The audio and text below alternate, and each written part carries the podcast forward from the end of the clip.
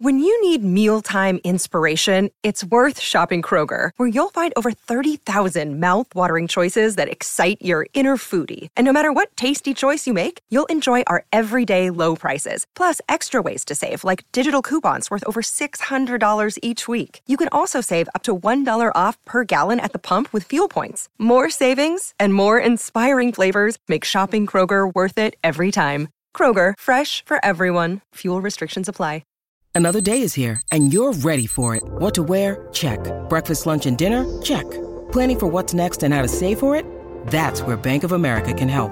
For your financial to-dos, Bank of America has experts ready to help get you closer to your goals. Get started at one of our local financial centers or 24/7 in our mobile banking app. Find a location near you at bankofamerica.com/talktous. What would you like the power to do?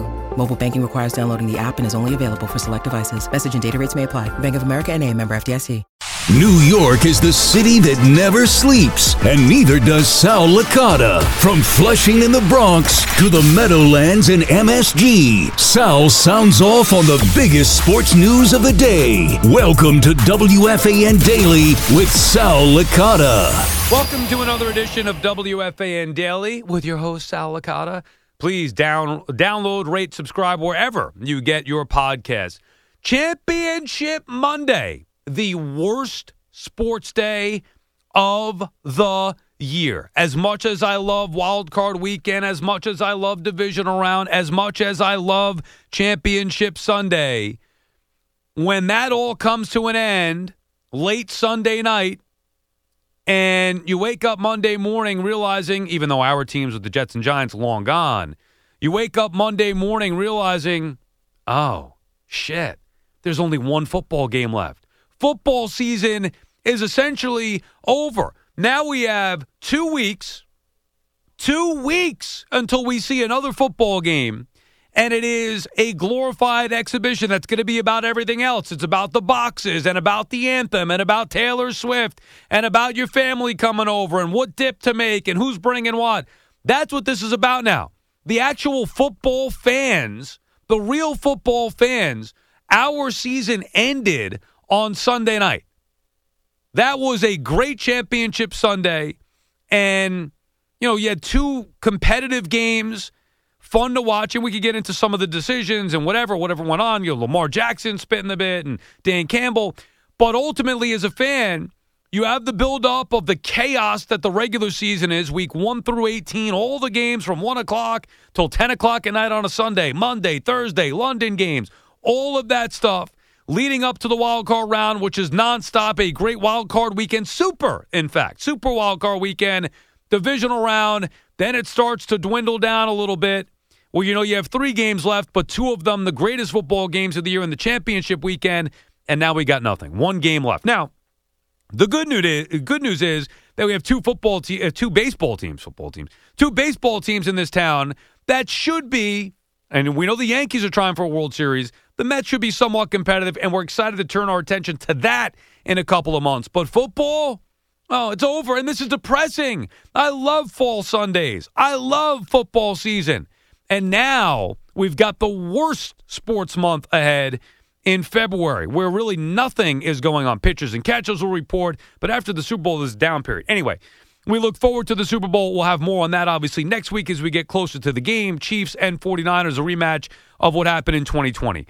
But it's just depressing to know that there's one football game left, and it's not until 2 weeks from now. Now, as for the Lions from yesterday with Dan Campbell, I've talked about this, you know, throughout the course of the day with BT on the show. I think Dan Campbell made a bad decision his first attempt at going for it on fourth down in the third quarter, where the Lions had an opportunity to go up 17 points. But I thought his decision to go for it again in lieu of tying the game with a field goal attempt, I thought that was the right decision. What happens is, not that we need to get into the weeds of breaking down the game, because it's now, by the time you listen to this, you know, almost 24 hours old. But I think the philosophy of a lot of these young coaches, and that's what we're seeing being hired now around the NFL, where you're getting guys that aren't experienced, they aren't, you know, they're learning as they go, and they're coaching a game that has evolved to a point where, at times, decisions are made that seem to be reckless, if not flat out foolish. I give Dan Campbell credit for being his way, aggressive, the bravado, the chest out, this is what we do, 4th and short, I trust my guys, put them in a position to make a play, sure. However, and that mentality's fine in today's game. Again, I'm more conservative. I'd rather go the Bill Belichick way, take the points, play the game out, let the other team beat themselves. Too many things could happen. That would be the way that I would go. But I do understand the aggression in the evolved game of the NFL. However, circumstance dictates certain decisions. And you can't just be bullheaded like Campbell or others. We referenced the Atlanta Falcons doing it when they blew the 28-3 lead late third quarter in the Super Bowl a few years back, because their MO was we put the foot on the gas, that's how we play all the way. But yeah, the circumstance dictated differently, just like it did yesterday with Dan Campbell. If you have an opportunity to kick a field goal, even though you're aggressive, you kick a field goal and you go up 3 scores, you change the game. Or actually at that point, you don't change the game. You continue the game that you've been dominating.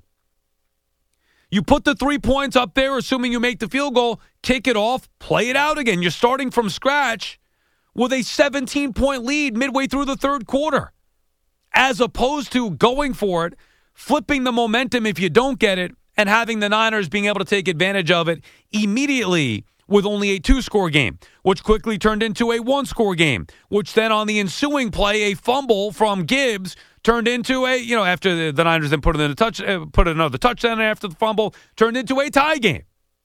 And the lead evaporated just like that, and you knew the Lions were dead team walking. So those decisions, to me, are not based off of the results, which is why, meaning I'm not saying it's a bad decision because the result didn't go right.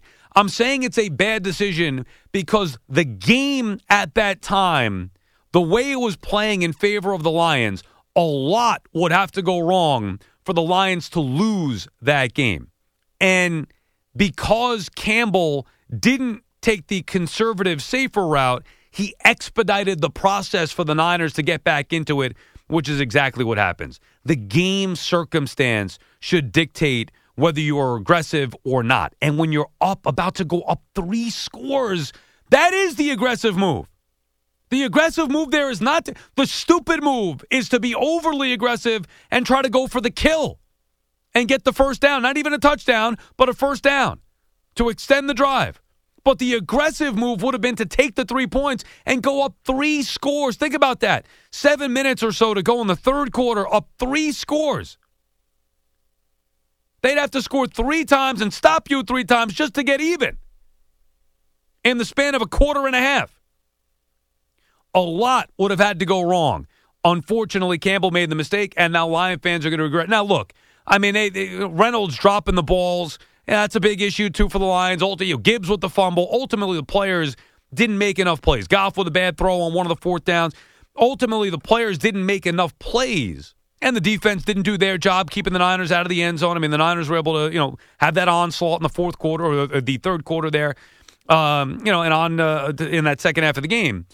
Ultimately, it's on the players. However, when you have that type of lead, you've better manage that game properly, and Dan Campbell did not do that. The other part of yesterday, and it sucks for Lions fans because, I feel like we always root for underdogs. A lot of fans root for underdogs, unless you're a Niners fan, of course, or for some reason hate the Lions. But your fans root for the underdogs. It would have been a great story to see that team finally get over the hump, a dream season, get to the Super Bowl, and take on the Chiefs. Anyway, it didn't happen. And at the other end of it, we know about Mahomes' greatness already, and still a long way to go. And I don't want to hear about the first 6 years from Mahomes is comparable to Brady. Yeah, well, Brady's career is not based off of the first 6 years. It's based off of its entirety. How about the last 6 or the last 10? That's what Mahomes has to do. Brady's already done it. Can Mahomes do it? You could project forward and say, if this, if that. Well, Brady already did it. There is no ifs. He's got 7 Super Bowl wins. Mahomes, as great as he is, has 2. He'll be looking for his third 2 weeks from Sunday, or a week from Sunday. But the story, the main story from that one is Lamar Jackson, because the drop-off in performance from where Lamar was from the regular season to where he was in the postseason is a major problem. And he's a guy that I watch with my own eyes. We've seen it for years, where he can take over a game, a season, and there isn't anything anybody could do about it. He's that good that when he's on, like he was against the Niners on Christmas night, you know, Niners best team in the world, Ravens playing well, Lamar Jackson was the X factor in that game. When he is going, and by the way, I guarantee you the Niners are glad that they're facing the Chiefs and not the Ravens because of that. When Lamar is on, he can't be stopped. And I don't understand how you could see that drop-off from an MVP season, again for Lamar, fully healthy, number one seed. They already won a playoff game to get to the championship game, home game, of course. And you scored 10 points in the game, and he really didn't do anything. He made horrible decisions, throwing into triple coverage, wasn't running with the football when the opportunity was there, maybe trying to do too much. It makes me think that he's thinking too much. Hearing the critics, oh, Lamar can't beat you through the air, trying to prove a point. Just go out there and play your game because you're the best at it. Lamar Jackson, individually, the most impactful football player in the world. Based on individual performance, what he does better than anybody else. And there are some great individual performers and the way they impact the game. Lamar's the best. Better than Mahomes even. But it can't be the drop-off from regular season to postseason like we've seen and be considered an all-time great. He's the greatest running quarterback the sport has ever seen. But he could be one of the greatest quarterbacks, period, the sport has ever seen, if not for the postseason issues. And I've now seen too much to think that is going to change anytime soon. Mahomes continues his dominance. You still have Josh Allen, who's at the top of his game. Burrow coming back. C.J. Stroud. You have Harbaugh now in San Diego with Herbert. That would make me think they're going to be more of a threat. All the signs are pointing to this was Lamar's best shot, and he didn't get it done. I don't think Lamar is ever going to get to a Super Bowl. And that sucks because he is an exciting player, a great player. You feel for him. You know, he's emotional in the game afterward. But that's the big story there. You know, these teams had an opportunity this year in the AFC. The Bills, the Ravens, and others. They had an opportunity with a lesser-than Chiefs team, meaning they have not been as dominant as years past. Now, they're different. Good defense. They can run the football better. But they were more vulnerable this year than any year before. And Burrow's been out for the year. So now you're losing one of the better teams in the Bengals and Burrow. The window was open. Bills failed to take advantage of it, and Lamar and the Ravens failed as well. It hurts, but you know what? If you're a sports fan, if you're a fan of the Ravens, fan of the Lions, it hurts, but you take it for what it is. Great season getting the championship game, and you come back at them next year. As for the Jets and Giants, we could only wish that either of these two teams will be playing on championship weekend next year. All right, that does it for us. We'll be back again tomorrow with another edition of WFAN Daily. Please download, rate, subscribe wherever you get your podcasts.